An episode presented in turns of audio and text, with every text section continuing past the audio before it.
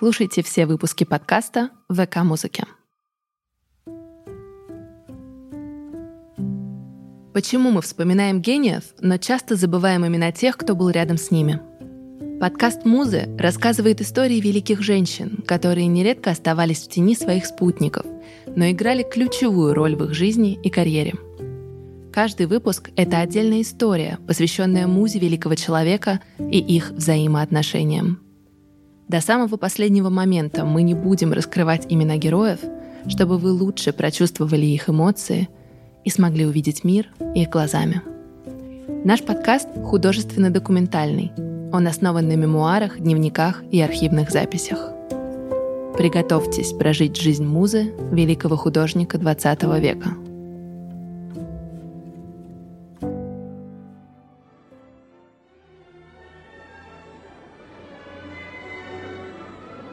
Конец XIX века. Франция. Просторная зала. Ты, будучи еще совсем ребенком, сидишь и, затаив дыхание, смотришь представление французской танцовщицы мадам Шрессон. Она будто летает над зрителями, завораживая всех своим изяществом и легкостью. Она напоминает тебе птицу, впервые за долгое время вылетевшую в широкое бескрайнее небо. Ты громко хлопаешь в ладоши, кричишь «Браво!», а после выступления ты сразу же заявляешь родителям, что будешь балериной. Отец неодобрительно качает головой.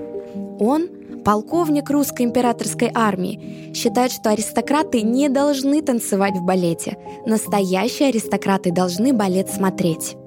Но несмотря на недовольство отца, когда вы возвращаетесь домой, мама тайно отводит тебя в балетную школу в Киеве. Там тебе нравится все. Пышные пачки, пуанты, голос преподавательницы и, конечно, грациозные движения танца – когда ты становишься постарше, родители привозят тебя в Петербург, и ты сама, без специальной подготовки, поступаешь в балетную школу.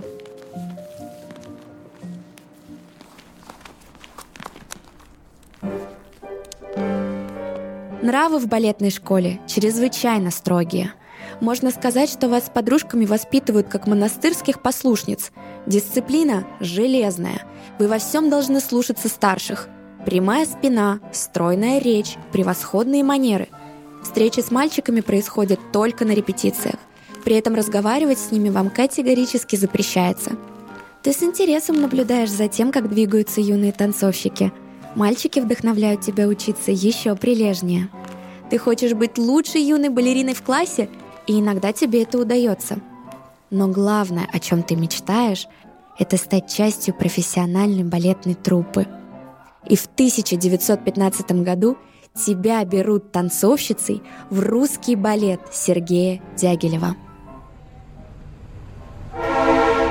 Вместе с русским балетом ты уезжаешь из России, еще не подозревая о том, что тебе так и не будет суждено вернуться на родину. Ты следуешь за труппой по всему миру. Увы, примой ты не становишься.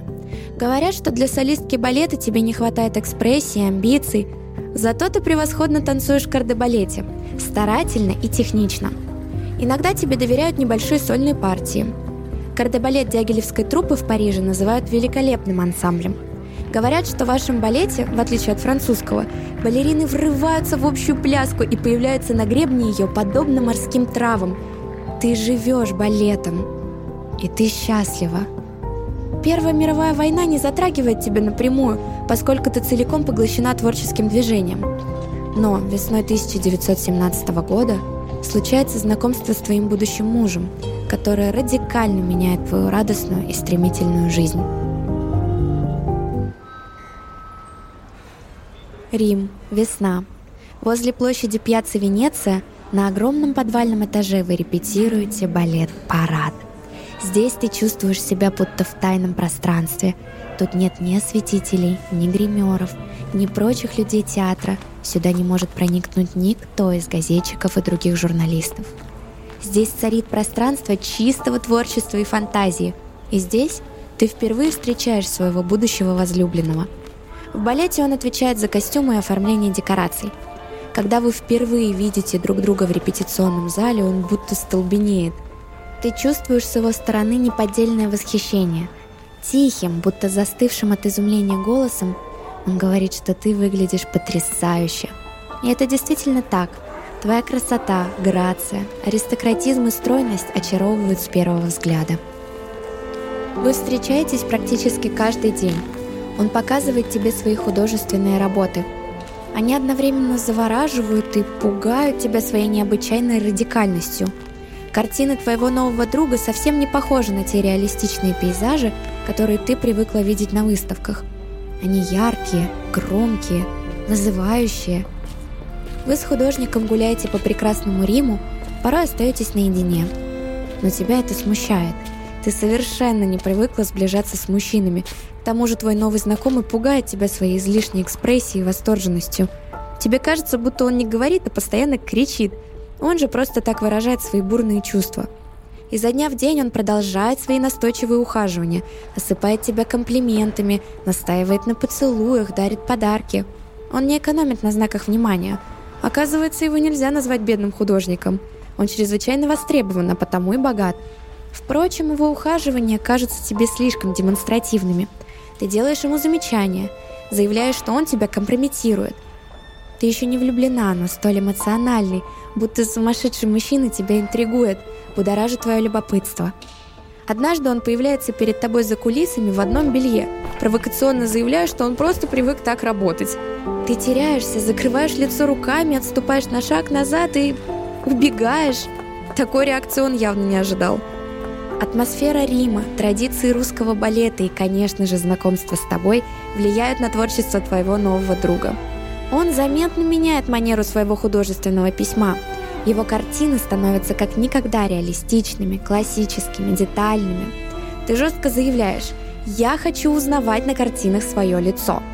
Он подчиняется и пишет портрет так, что не узнать тебя на нем ну просто невозможно – Твой образ на его полотне почти пугает своим внутренним трагизмом, будто предсказывая твое будущее.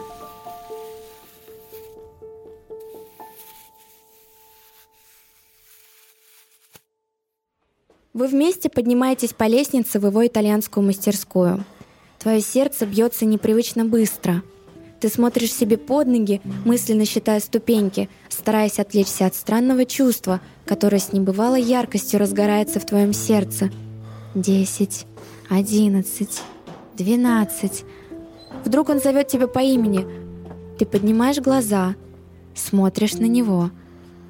Он кажется тебе как никогда трепетным и даже внимательным. И здесь на пыльной темной лестнице ты впервые отвечаешь взаимностью на его поцелуй. Впрочем, театральная абсурдность настигает вас и в этот момент. Как только вы целуетесь, ты спотыкаешься и чувствуешь в лодыжке острую боль. Ты вскрикиваешь и объясняешь взволнованному художнику, что, по всей видимости, ты подвернула ногу – на этих словах он подхватывает тебя на руки и несет в мастерскую, попутно заявляя, что раз ты не сможешь по его вине танцевать, то значит он просто обязан на тебе жениться. И это не пустые слова. Он действительно делает тебе предложение. Вечером в отеле ты сообщаешь об этом матери, сопровождающей тебя во время турне. Мать в замешательстве. Она долго молчит. Ты начинаешь нервничать, интересуешься, о чем она там думает – Мама отвечает, что, если быть честной, она не доверяет твоему будущему супругу и всю жизнь мечтала о другой для тебя партии. С другой стороны, сейчас революция в самом разгаре. Пожары, голод, расстрел офицеров Севастополя. Быть может, богатый, влюбленный в тебя в такое смутное время мужчина – это подарок судьбы –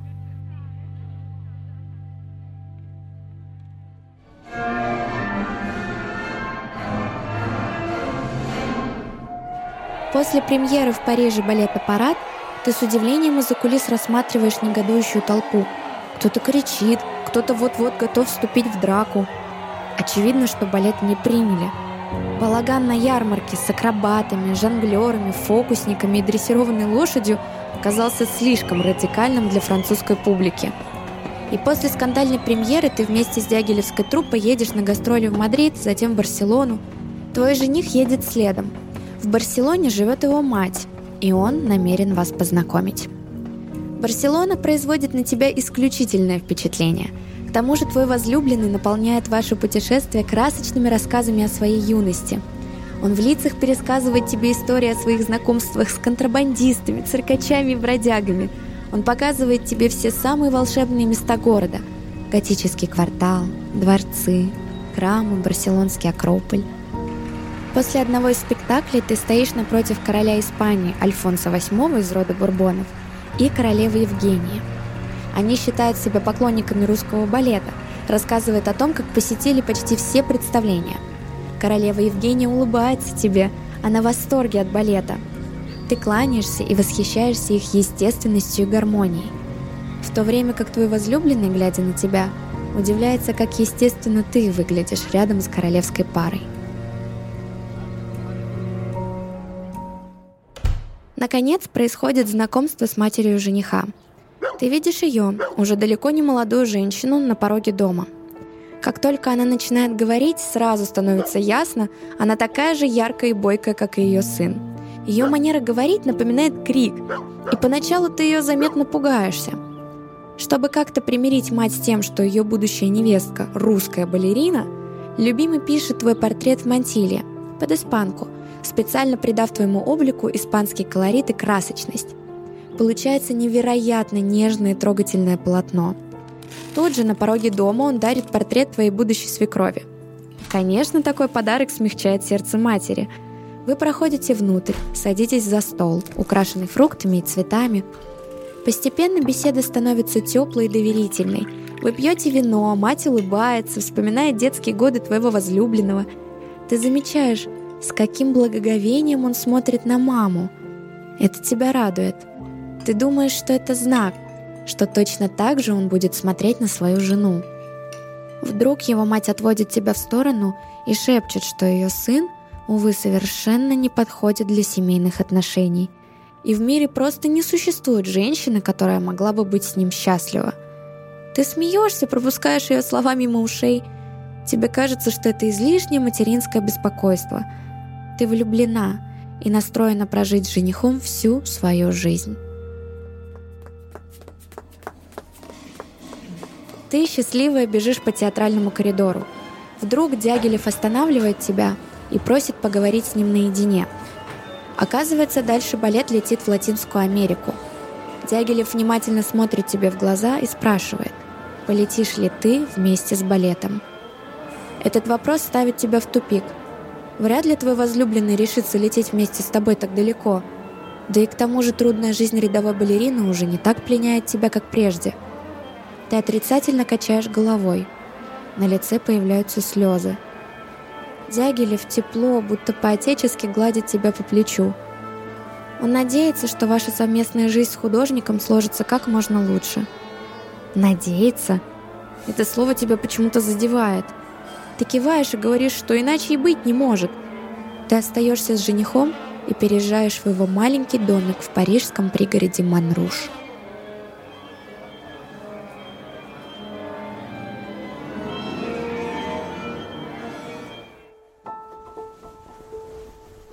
В Манруже ты впервые отдаешься своему избраннику.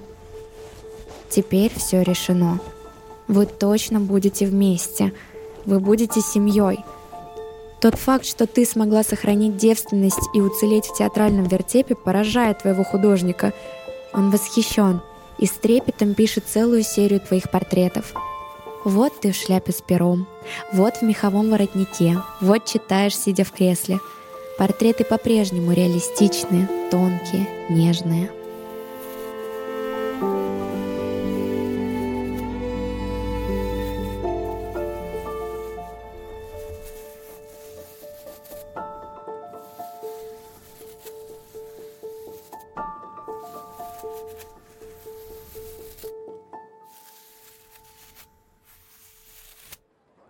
Но, увы, Манруш тебя совершенно не очаровывает. Вы живете, мягко говоря, далеко не в самом престижном районе. Он отдает провинциальностью, люди одеваются плохо, повсюду нечистоплотные птицы и прочая живность. В доме пыльно и грязно, пахнет псиной, мастерская захламлена, остальные комнаты пустые и заброшены настолько, что даже негде привести себя в порядок. Все это тебя угнетает, и ты просишь любимого подыскать место получше.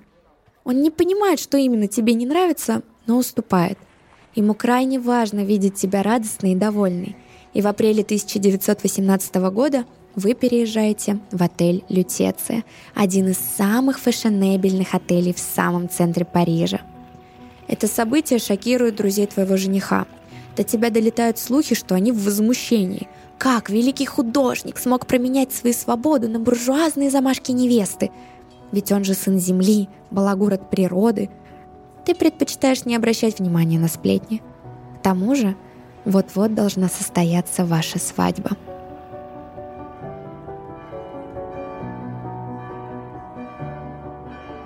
Ты поднимаешь фату с лица. Вокруг все в золоте, блестят огоньки на тонких свечах, пахнет фимиамом. Ты берешь любимого за руку, и вы трижды обходите алтарь.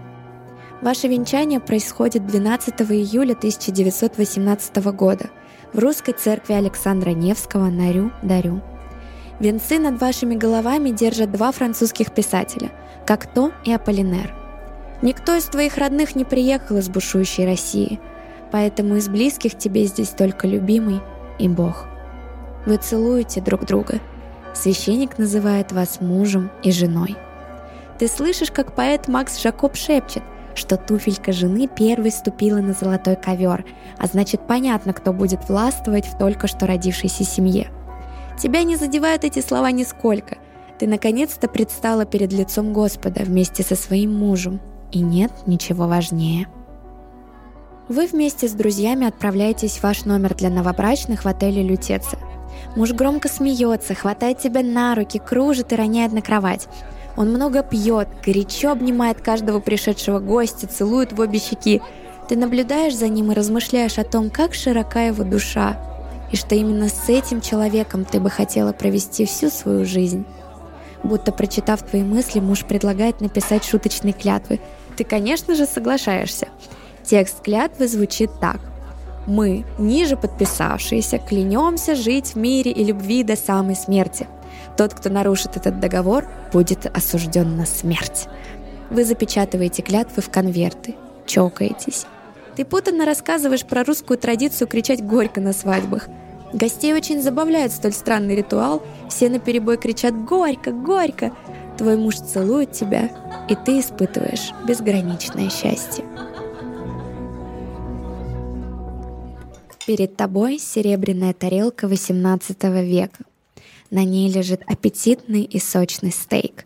Чуть вдалеке плещется море. Ваш медовый месяц проходит на юго-западе Франции в красивейшей вилле мадам Эрасурис. Здесь когда-то отдыхала семья Наполеона III. Здесь бывали Романовы. Это место для истинных аристократов. Экзальтированная чилийская миллионерша, меценат и дизайнер Эухения Эрасурис – медленно рассуждает о будущем России. Ты замечаешь, что муж слушает ее в полухо. Тебе кажется, что столь богемная обстановка его тяготит. Впрочем, ты уверена, что это лишь дело привычки. Ты встаешь из-за стола, берешь его руку и со смехом ведешь по направлению к морю. Там он сразу же оживает, хватает тебя в охапку и несет в бушующие волны. Ты знаешь, стихийность — это его природа — но надеешься, что рядом с половодьем чувств сможет прижиться и аристократическая возвышенность.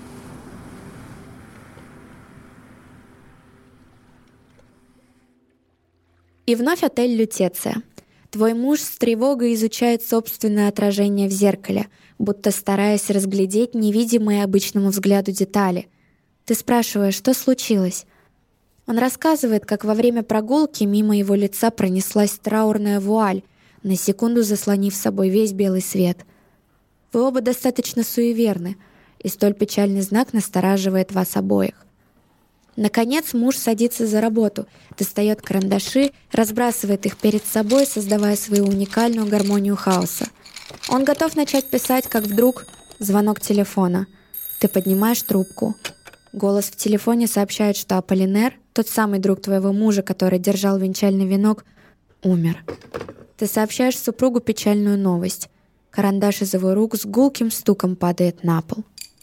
Через пару дней вы принимаете решение уехать подальше от тягостных воспоминаний и переезжаете из отеля на Рю де Лабайет 23. Ваш новый дом поистине шикарен. Эта новость вызывает новый взрыв сплетен среди знакомых и друзей твоего мужа. Ты спрашиваешь любимого, они считают, что я плохо на тебя влияю? Он кивает. Тебя это ранит, но ты не подаешь виду. У вас в гостях художник Дерен. Он надменно разглядывает гардероб твоего мужа.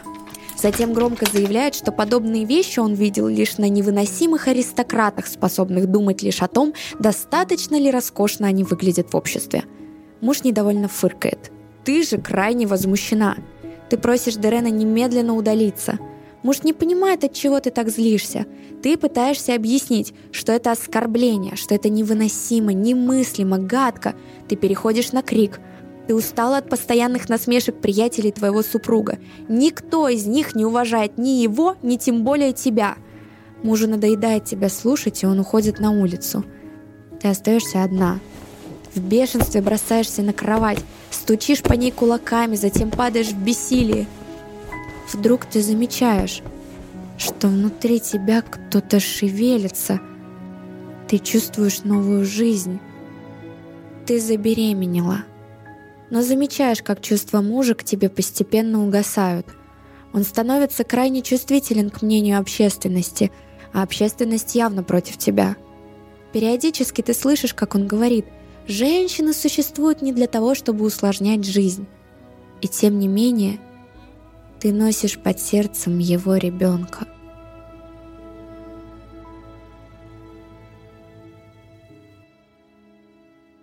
И вот 4 февраля 1921 года у вас рождается сын. Вы называете его на испанский манер — Паула. Рождение ребенка оживляет ваши отношения, которые к тому моменту стали достаточно напряженными. Муж вновь пишет твои портреты, но на этот раз на всех них ты предстаешь с младенцем на руках. В картинах чувствуется что-то божественное. Ты готова часами разглядывать вашего малыша — Тебя умиляет все. То, какие звуки он издает, как странно улыбается, как внимательно разглядывает лицо отца и хватается маленькими пальчиками за руки матери. К огромному удивлению друзей твоего мужа, он, будучи атеистом, соглашается покрестить ребенка. Но ваши супружеские отношения вновь становятся сложными и тягостными. Ты чувствуешь, как ему скучно с тобой.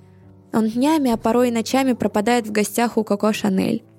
Это тебя раздражает, но увлеченность сыном позволяет тебе на время отвлечься. Вы вместе отправляетесь в Монте-Карло на репетиции к Дягилеву. Но ты уже едешь туда не как танцовщица, а как попутчица своего супруга. Там муж вновь увлекается рисованием балерин. Ты надеешься, что былые воспоминания возродят его чувства, но все складывается иначе. Дягилева теперь интересуют более молодые художники. Он не хочет продолжать работу с твоим мужем, а ваши отношения с супругом становятся все холоднее. Вы возвращаетесь в Париж, и там муж полностью вовлекается в работу. Он неделями сидит за полотном. Ты ждешь чего-то великого, работы, которой ты сможешь восхититься, работы, которая заставит тебя поверить, что все твои страдания в семье происходят не зря, а во имя великого гения. И вот проходит время, и он показывает тебе очень вызывающую и монументальную картину – Балерины на ней представлены через угловатые непропорциональные фигуры с вызывающе торчащими грудями, с одним вертикально поставленным глазом. Ты в ужасе. Заявляешь супругу, что это чистое издевательство над грацией, над танцем, над делом всей твоей жизни. А он смеется, но совсем не по-доброму – Затем отвечает, что ты со свойственными тебе буржуазными замашками просто не в состоянии понять всю глубину художественного замысла, потому что в тебе нет настоящих чувств. Вы ругаетесь час, два, он хлопает дверью и уходит. Сын вопросительно смотрит на тебя. Ты бросаешься успокаивать его, рукавом вытирая на своем лице слезы.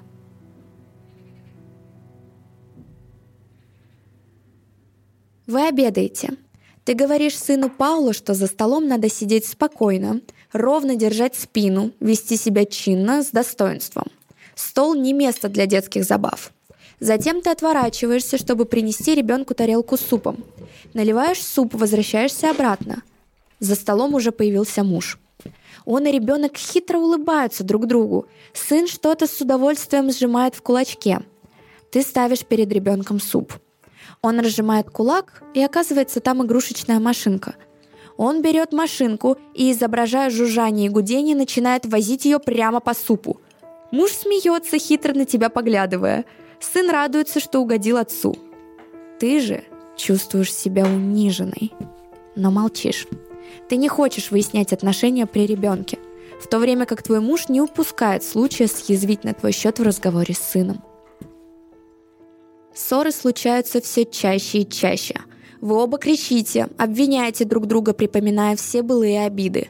Краем уха ты слышишь, как он жалуется на тебя своим друзьям. Говорит, что ты невыносимая, скучная, чопорная, бездушная аристократка. Эти слова глубоко ранят тебя.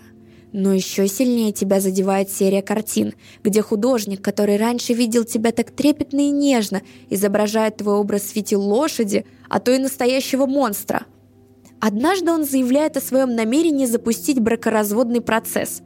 Ты отвечаешь «делай, что хочешь, но учитывай, что половина имущества моя, моя». Судебные исполнители опечатывают двери его мастерской, а ты переезжаешь с сыном в отель «Калифорния», который находится в двух минутах от вашего бывшего жилья. До тебя доходят слухи, что муж в бешенстве, ведь адвокат настаивает на том, что он должен отдать тебе и часть картин тоже. Тем временем вы с сыном постепенно налаживаете быт в отеле. Ты стараешься смириться с мыслью, что брак потерпел крах, и теперь ребенок будет жить без отца. Ночью на тебя накатывают волны истерики, но днем ты держишься достойно и уверенно, как истинная аристократка. Вдруг рано утром кто-то стучит в вашу дверь. Ты говоришь «войдите». Дверь распахивается, и ты видишь на пороге совсем молодую, белокурую девушку, будто ангельской красоты. Она так юна, что выглядит почти как подросток. При этом у нее на руках маленький ребенок. Ты видишь, как она трясется и явно боится тебя. Ты спрашиваешь ее, что-то случилось? Дрожащим голосом она говорит, что ее зовут Мария Тереза Вольтер. Ей 17 лет, и ребенок у нее на руках. Произведение Пикассо. Ты чувствуешь, как теряешь равновесие, хватаешься за стенку, в голове что-то пульсирует. Ты кричишь сквозь ужас «Пошла вон!» и захлопываешь дверь. Ты садишься на диван, тяжело дышишь, повторяя про себя «Все будет хорошо, все будет хорошо». Ты пишешь ему гневные записки – вы, будучи моим мужем, растоптали меня, оскорбили, сломали жизнь мне и вашему сыну. В вас нет ничего святого. Вы просто не умеете любить. И за это я вас проклинаю. Ты не даешь соглашения на развод. Это твоя принципиальная позиция. Ты не хочешь разводиться не потому, что надеешься его вернуть, а потому что не хочешь потакать этому падшему и унизившему тебя человеку. Иногда он приходит к тебе, чтобы пообщаться с сыном и передать кое-какие деньги на его содержание. Порой, заходя в комнату во время их бесед, ты слышишь, как он говорит «твоя мать невыносима». Тогда случается очередной скандал. Попытка очернить тебя в глазах вашего единственного ребенка повергает тебя в бешенство. Время идет. Наступает Вторая мировая война. Иногда твой бывший муж приходит к тебе в гости – Вашему сыну к тому времени уже исполнилось 20 лет, и он переехал в Швейцарию. А потому его отец приходит в гости уже не к ребенку, а просто так, чтобы с кем-то поговорить. Ты видишь, как он мучается, как не находит выхода зачем, а главное, как жить дальше. А потому ты не прогоняешь его, а выслушиваешь, стараешься дать совет, угощаешь кофе и порой даже обнимаешь на прощание. Трагедия и ужас времени на какой-то период вновь объединяют вас но уже в роли давних знакомых, близких людей, которых объединяет совместное прошлое. Но война заканчивается, а вместе с ней заканчивается и временная оттепель в ваших отношениях. Однажды гуляет и замечаешь, как он идет по улице, обняв свою очередную любовницу.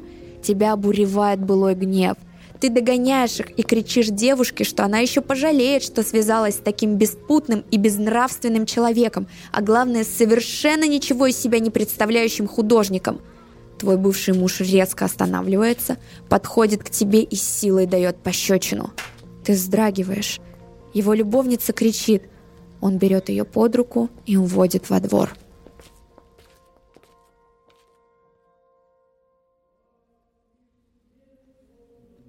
Но все же ты обретаешь покой. Он приходит к тебе не снаружи, а изнутри, и оказывается сильнее всех внешних невзгод. Ты часто ходишь на службы в церковь святого Александра Невского, в ту самую церковь, где когда-то вы венчались с художником, а давным-давно умерший Аполлинер держал над вашими головами венки. Теперь здесь, в вашей церкви, ты наблюдаешь за тем, как искренне и глубоко поет хор, как чудесно блестит золотое убранство храма и как тихо и нежно становится у тебя на сердце. Бог поддерживал тебя всю жизнь, и сейчас, когда ты уже далеко не молодая женщина, Бог остается рядом с тобой. Это дает тебе силы жить, и это успокаивает тебя и примиряет с судьбой.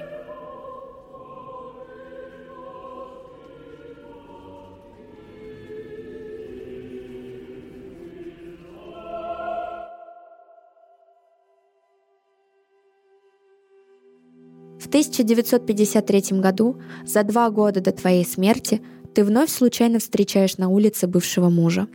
Но на этот раз он идет один. Ты внимательно прислушиваешься к своему сердцу, но оно молчит. Его жизнь, его улыбка, его невыносимый характер и большой талант больше тебя не задевают. Ты проходишь мимо, едва улыбнувшись. Он удивленно провожает тебя взглядом. Ты идешь легко и уверенно — Ничто больше не связывает тебя с человеком, из-за которого ты мучилась почти всю жизнь. И для тебя это настоящая, радостная и ликующая победа. Незадолго до смерти у тебя обнаруживают рак. В 1955 году ты ложишься в клинику на лечение. К тому времени твой сын Паула женится и заводит детей. Твои внуки, Паблита и Марина, приходят тебя навестить. Ты рассказываешь им о своей жизни – о России, о родителях и детстве, о балетной школе и трупе Сергея Дягилева. Иногда ты вспоминаешь о бывшем муже, но ты не упрекаешь его, не жалуешься на боль, причиненную тебе им. Все это тебя больше не тревожит. Ты говоришь внукам лишь о том, что он большой художник, и обязательно настанет день, когда они смогут стать такими же талантливыми, как и он. И в 1955 году в Каннах ты умираешь. Тебя хоронят на местном кладбище Гранжас. Твой бывший муж не приходит на похороны. Зато туда приходят сын и внуки. Твоя настоящая и любящая семья. Твой бывший супруг доживет до 92 лет, в то время как все его многочисленные любовницы умрут гораздо раньше и при очень тяжелых и страшных обстоятельствах. Кто-то повесится, кто-то сойдет с ума и умрет в психиатрической лечебнице, кто-то пустит пулю себе в лоб. Но ты ты уйдешь из жизни спокойно и честно, до последнего сохраняя свой высокий и аристократический дух. Ты — прекрасная балерина, муза, жена, модель, подруга, мать старшего сына великого художника Пабло Пикассо. Ты — Ольга Степановна Хохлова, Ольга Руис Пикассо. Ты прожила свою жизнь отважно, ярко, глубоко и искренне — Твои письма к Пикассо до сих пор хранятся в Парижском музее. А твоя внучка, Марина Пикассо, напишет книгу «Дедушка», где всеми силами постарается восстановить твой нежный образ и защитить его от всех домыслов и сплетен.